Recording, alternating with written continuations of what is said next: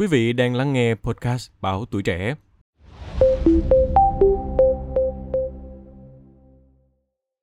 Thưa quý vị, bộ não con người có một số khả năng rất ấn tượng, đến mức ngay cả máy tính tinh vi nhất hiện nay cũng không thể nào sao chép tất cả các chức năng của nó. Nhưng điều đó có thể sắp thay đổi.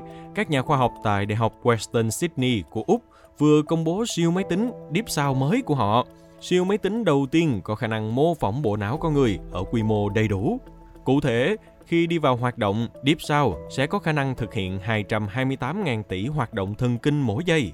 Điều này có thể so sánh với mức độ hoạt động của tất cả tế bào thần kinh liên kết với nhau trong não.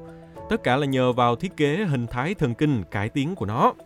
Giáo sư Andre Van Schaik, giám đốc Trung tâm Quốc tế về hệ thống thần kinh học ICNS tại Đại học Western Sydney cho biết, Trước đây, việc mô phỏng mạng lưới thần kinh tăng đột biến trên các máy tính tiêu chuẩn, sử dụng bộ xử lý đồ họa GPU và bộ xử lý trung tâm CPU đa lõi, quá chậm và tốn nhiều điện năng.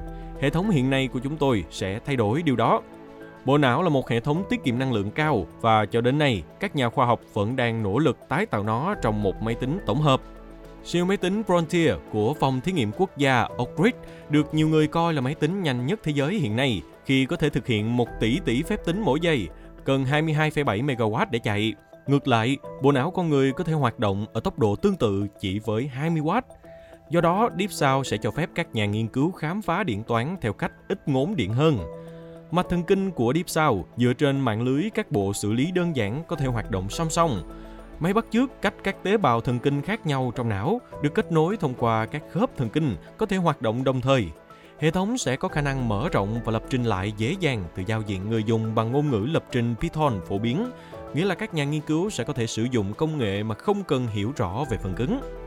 Giáo sư Van Sack giải thích, nền tảng này sẽ nâng cao hiểu biết của chúng ta về bộ não và phát triển các ứng dụng điện toán quy mô não trong nhiều lĩnh vực khác nhau, bao gồm cảm biến y sinh, robot, không gian và các ứng dụng AI quy mô lớn.